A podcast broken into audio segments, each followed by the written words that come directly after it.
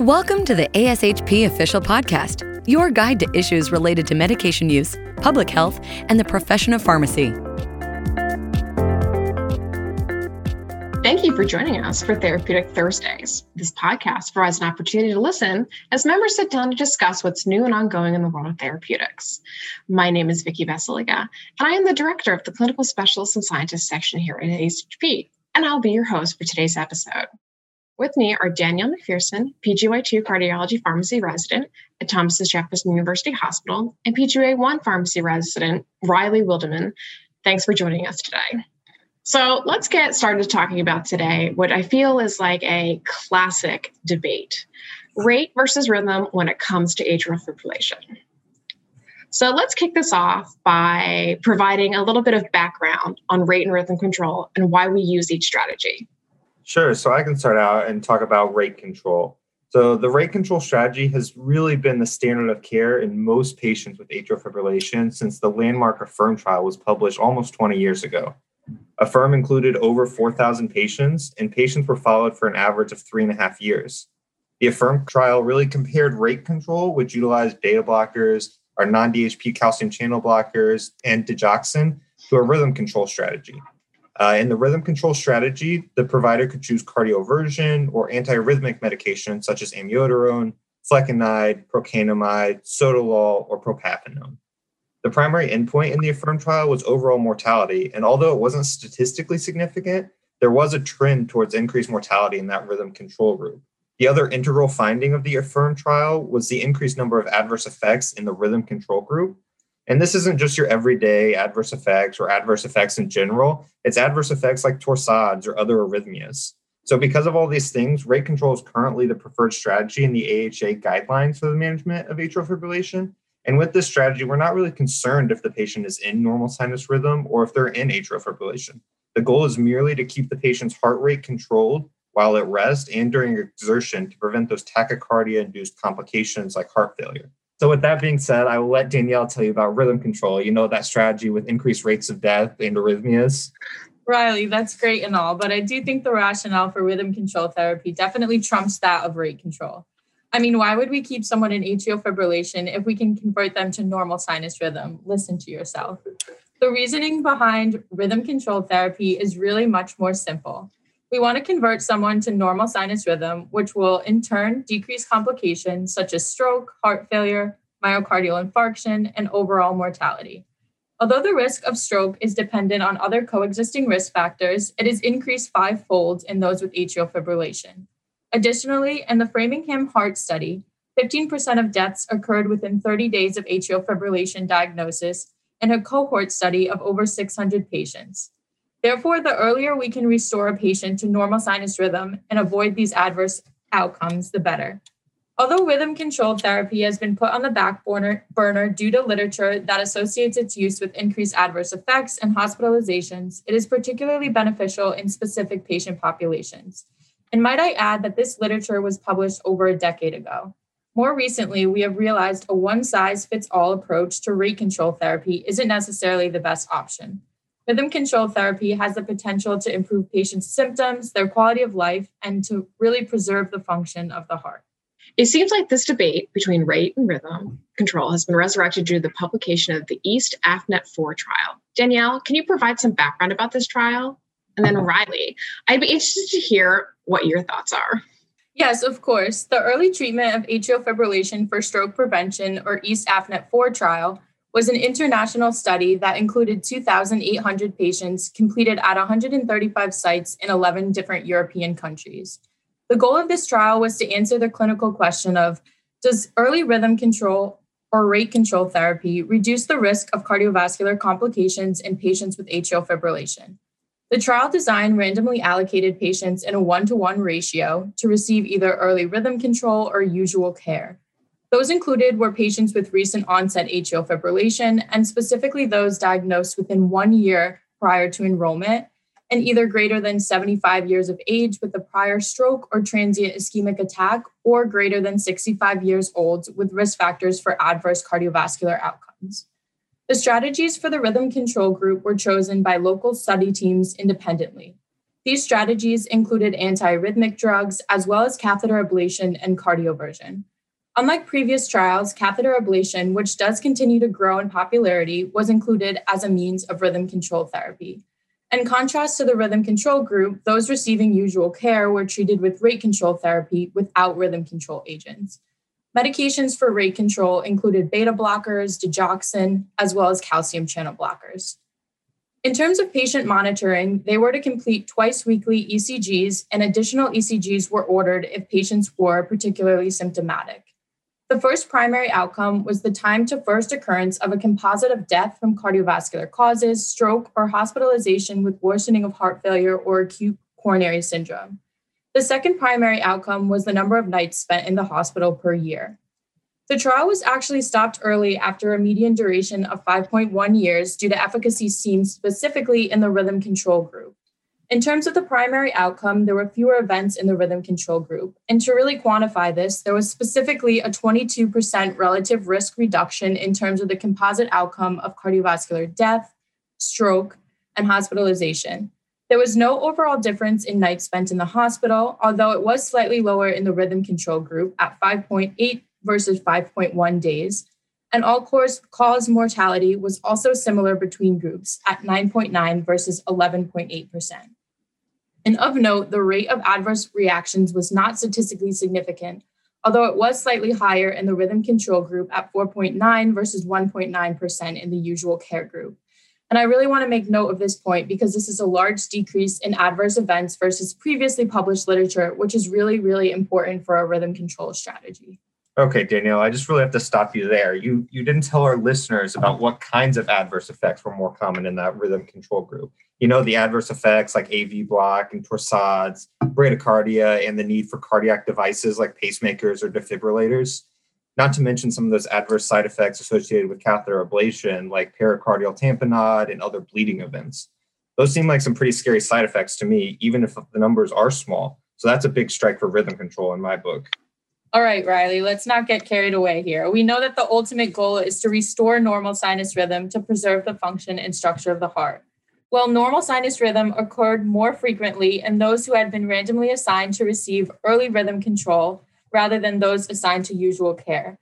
After one year, 84.9% in the rhythm control group maintained normal sinus rhythm, which decreased slightly to 82.1% at two years. In those that were assigned to the usual care group, only 65.5% were normal sinus rhythm at one year, which decreased further to 60.5% at two years. So, although not perfect, antiarrhythmic therapy, catheter ablation, and or cardioversion was more effective in maintaining patients in normal sinus rhythm, which we really do know is always the goal. Thanks, Danielle. That was a great overview of the East AFNET 4 trial, but you really left out all of the important limitations of this trial. So the first limitation that I want to talk about is that use of a composite endpoint. So our previous trials in this debate between rate and rhythm control have used overall mortality as their primary endpoint.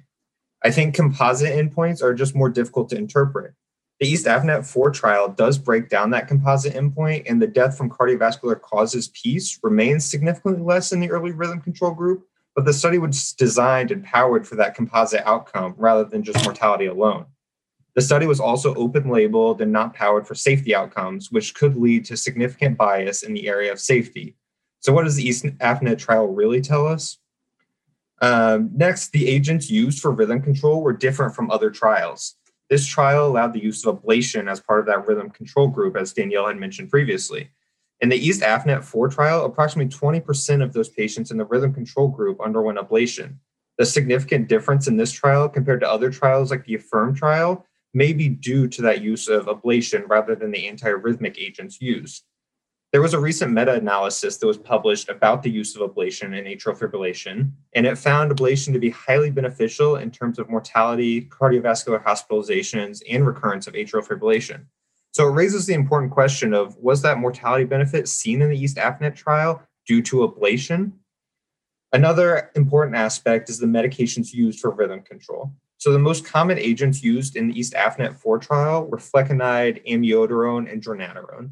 One of the common agents we use here in the United States is dofetilide, but the use is limited in this study because the trial was mostly completed in Europe where dofetilide is not approved for use. Dofetilide is one of the common agents we use here in the US because it is one of only two agents, one of only two antiarrhythmic agents that appear to be safe in patients with heart failure. Also, about 76% of the patients that were in the rhythm control group were also taking beta blockers. Therefore, they may be reaping some benefits from that rate control as well. So I don't really think you can claim that rhythm control is better based on this trial. All right, Riley, I can't let you continue without making one big point about antiarrhythmic therapy used in previous literature versus in the East AFNET 4 trial. I do agree that catheter ablation was used much more frequently in this trial, but I do not believe it's a negative thing given that this strategy has grown so much in popularity over the recent years. Additionally, we have to remember that the trials that favor the use of rate over rhythm control were published over a decade ago. Our antiarrhythmic therapies have come very far since the publication of this data. More specifically, sotalol was one of the main therapies used in the AFFIRM trial, with 41.4% of patients in the rhythm control group using the medication at any point in the trial. It was the second most widely used medication, with amiodarone being the most frequently utilized. In contrast, a much lower percentage of patients received sotalol therapy in the East AFNET 4 trial. Although the exact number was not quantified, sotalol therapy fell in the other antiarrhythmic therapy category, which made up 4.6% of the total patient population. This really does exemplify how far we have come in terms of utilizing antiarrhythmic agents with better adverse effect profiles. I think this is a very strong argument in favor of bringing rhythm control therapy back to the front line, and definitely something we all need to keep in mind. All right, Danielle. Well, I want to get back to some of those limitations of the East AFNET 4 trial. Um, so I wanted to point out that although it's not specifically explained in the publication, at two years after randomization, 35% of those patients who were in the rhythm control group were no longer receiving rhythm control therapy. So this likely shows us that those patients on rhythm control were either transitioned to a rate control strategy or they were ablated and no longer needed antiarrhythmic therapy. So this is yet more evidence that rhythm control altogether isn't that great, but maybe catheter ablation alone is the key to rhythm control or we could just stick with the tried and true rate control strategy that we know is effective and safe. So, finally, one of the common arguments for the use of rhythm control is to control atrial fibrillation symptoms, especially if symptoms are persistent despite being on rate control. Interestingly, the rates of asymptomatic patients were similar between the rate control group as 73% and rhythm control group as 74%. So, as you can see, this East AFNET 4 trial is interesting, but considering the limitations, I don't think it's very convincing evidence. So it seems like we have a fiery debate going on. How does the publication of the East AFNET 4 trial change clinical practice? Yeah, so that's a good question. Um, at this time, I don't think the East AFNET 4 trial changes clinical practice that much. In specific patients who are recently diagnosed with atrial fibrillation, rhythm control may be an option, but I think the evidence of increased adverse effects with the rhythm control agents cannot be forgotten. And I mean, come on, Danielle, how many patients do we really see that are within 36 days of atrial fibrillation onset, like the median in the East AFNET 4 trial? I also think if a rhythm control strategy is chosen, catheter ablation should be highly considered over antiarrhythmic medications. Trials such as the CASTLE AF, and you could even argue the East AFNET 4 trial, have shown the great benefit of catheter ablation. But ablation is invasive and it's really technically difficult to do. So, in my practice, I will continue to recommend rate control in most patients with atrial fibrillation, but I look forward to additional literature to really fuel this debate. So, with that being said, I'm interested to hear Danielle's thoughts, but it's obvious that rate control is the correct answer here. I think for me, this is a pretty easy question. Rhythm control therapy should definitely be brought back to the front line of atrial fibrillation management. As we touched on earlier, rhythm control therapy initiated soon after the diagnosis of atrial fibrillation in East AFNET 4 were shown to reduce the composite outcomes of cardiovascular complications without posing any significant safety concerns in terms of adverse effects and increased hospital duration of stay. To really put this in perspective, atrial fibrillation has been shown to be an independent predictor of mortality with an odds ratio of 1.5 in men and 1.9 in women. I really do think that in this sense, we should be more aggressive in our patients who are presenting with their first occurrence of atrial fibrillation or have been diagnosed within the past year. If we can restore these patients to normal sinus rhythm, we can concurrently decrease the risk of heart failure, stroke, and mortality, which will be providing a great service to our patients. In terms of changing clinical practice, I think we should be more cognizant of those presenting early on in their diagnosis. If we can use rhythm control strategies, including cardioversion or ablation, and be effective in maintaining these patients in normal sinus rhythm, we can really change their outcomes. And Riley, I think you need to rethink your point that the East AFNET 4 being powered to a composite outcome rather than mortality alone is problematic. Cardiovascular death, stroke, and hospitalization are all very important endpoints in terms of atrial fibrillation management. Although not powered for statistical significance, each component of the primary outcome was numerically lower in the rhythm control arm, which means that a reduction in mortality was seen. Interestingly, a post hoc analysis of the AFFIRM trial actually found that survival benefit may be seen in patients in which sinus rhythm was maintained. So your arguments are not perfect either. And besides, East AFNET 4 successfully concluded that we can use rhythm control therapy early in atrial fibrillation management to specifically reduce the occurrence of cardiovascular death, stroke, and hospitalization. So, Riley, shouldn't that be enough for you? um, so, are there specific patient populations that we should use rate or rhythm control for? Yeah, so I think we should definitely look out for those who met the inclusion criteria of East AFNET 4 as we know that in comparison to our previous literature, these are really the patients who saw benefit with our rhythm control strategy.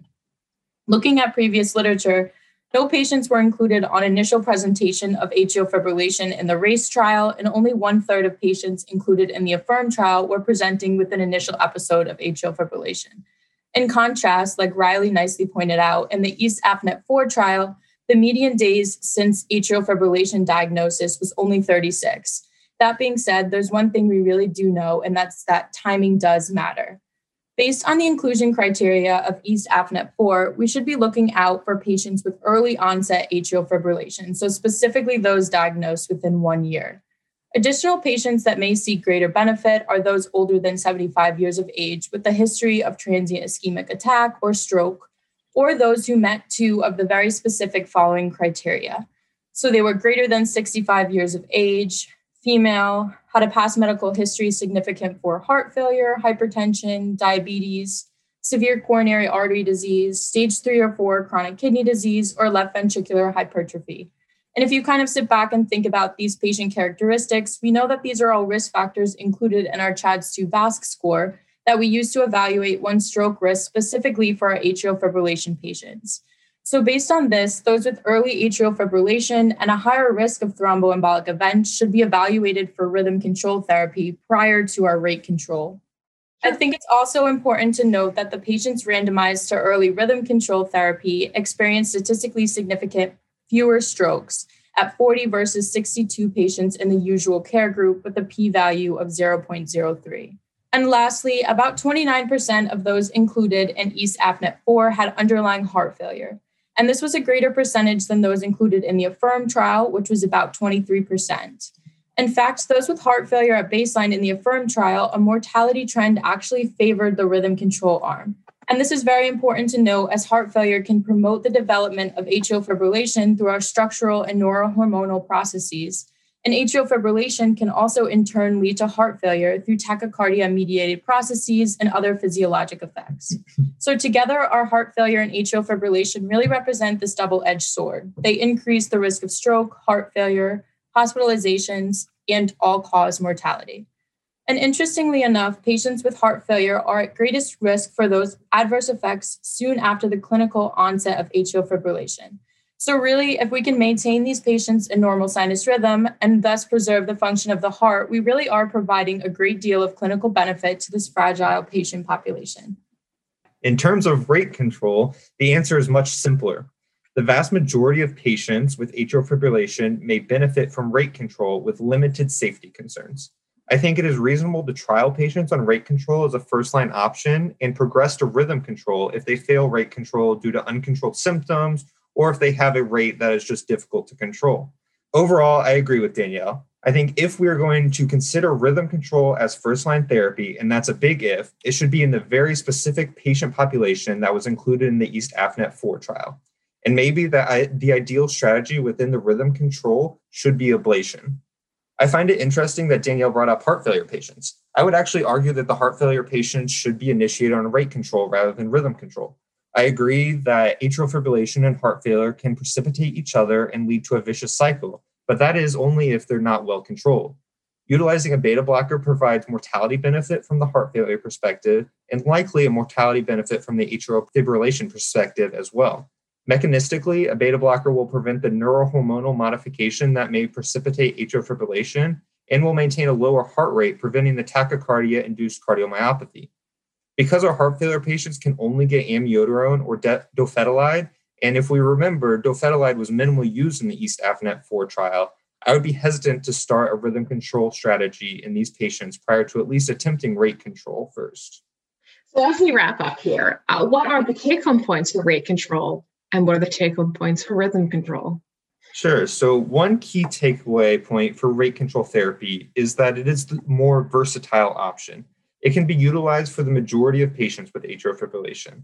The medications used for rate control are relatively benign, especially compared to the rhythm control agents. Based on the literature prior to the East AFNET 4 trial, rate control resulted in fewer adverse effects, fewer hospitalizations, and a trend towards less mortality as well. As for the East AFNET 4 trial, it's not very convincing evidence for rhythm control. I think in the coming years, we'll continue to see literature comparing rate and rhythm control and may find specific subgroups where each strategy is best. But at this time, I would still favor a rate control therapy for most patients. So, on the other side, some key takeaway points for rhythm control therapy is to note that this strategy holds much more value in particular patient populations. Specifically, we want to target restoration of normal sinus rhythm and patients similar to those included in the East AFNET 4 trial. Additionally, heart failure patients and those with coronary artery disease are particularly interesting patient populations for further discussion in future trials. Utilization of only rate control therapy only puts patients at an increased risk for unfavorable changes to the heart that are harmful to their disease progression and cause structural changes. Lastly, we know that if we can restore and maintain normal sinus rhythm without added adverse effects and increase patients' quality of life, this is really the ultimate goal. Although we need more literature to support which rhythm control agents are most effective, I really do think that East AFNET 4 really puts rhythm control therapy back on the table. Well, Riley and Danielle, thank you so much for joining us for our episode today. I want to thank you for your time and the research. You guys did a great job, and I think our listeners are going to be uh, really, really considering rate versus rhythm. If you haven't before, I encourage you all to check out ASHP's clinical resources. You can find member exclusive offerings such as resource centers, including those on critical care, nutrition support, opioid management, infectious diseases, and more on our ASHP website. Other offerings I encourage you to check out would also be those on credentialing and privileging and the preceptor toolkit. And don't forget to check out forums such as the ASHP section of Clinical Specialists and Scientists Connect Community Forum. Thanks again for tuning in and join us here every Thursday where we'll be taking, talking with ASHP content matter experts on a variety of clinical topics. I'm Vicki Basalyga and thanks for listening. Thank you for listening to ASHP Official the voice of pharmacists advancing healthcare. Be sure to visit ashp.org forward slash podcast to discover more great episodes, access show notes, and download the episode transcript. If you loved the episode and want to hear more, be sure to subscribe, rate, or leave a review. Join us next time on ASHP Official.